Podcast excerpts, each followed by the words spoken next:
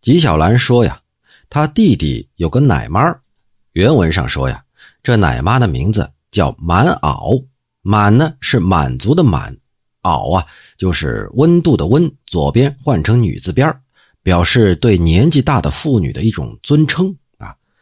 说这满袄老太太呀，家里有个女儿，名字也挺好听，叫丽姐儿，丽是荔枝的荔，您琢磨呀，这长相差不了。这丽姐儿啊，嫁到了附近的一个村民家里。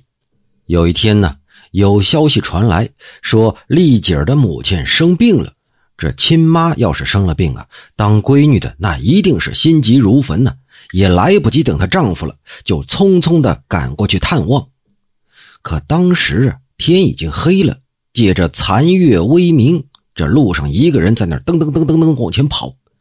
只听后面有急促的脚步声赶了上来，这丽姐一猜呀，肯定不是什么好人呢。可当时四下都是空旷野地，那真是应了电影里的一句台词啊：就算是喊破喉咙，也不会有人来救她的。这丽姐，急中生智，路边就是坟地，是一座古墓，她一闪身就躲到了古墓旁边的一棵白杨树下。赶紧把什么发簪呐、耳环呐这些首饰都揣怀里，还解下了丝带系在脖子上，披头散发，吐出舌头，眼睛就直愣愣着往前盯着，那模样怎么看怎么像个吊死鬼儿等后面那个人追得近了，丽姐儿胆子大起来，反倒招呼他过来一坐。那人走到丽姐身旁一看，借着微弱的月光，那一张吊死鬼的脸把他是吓得不轻啊，当场就是倒地不起。这丽姐就趁这个机会狂奔逃脱了。到了家，一进门把这事儿一说，全家是大吃一惊啊。定了定神，把这来龙去脉总算是说明白了。大家伙听完之后是又生气又可笑啊。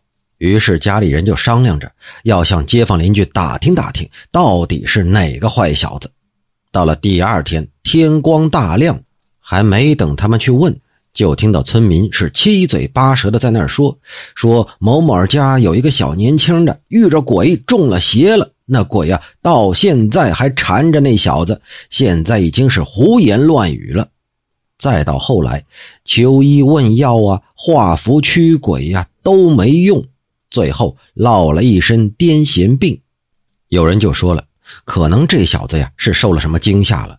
这人一受惊吓，身子一虚，阳气一弱，这妖魔邪祟呀就趁机把他给制住了。这个呀不得而知。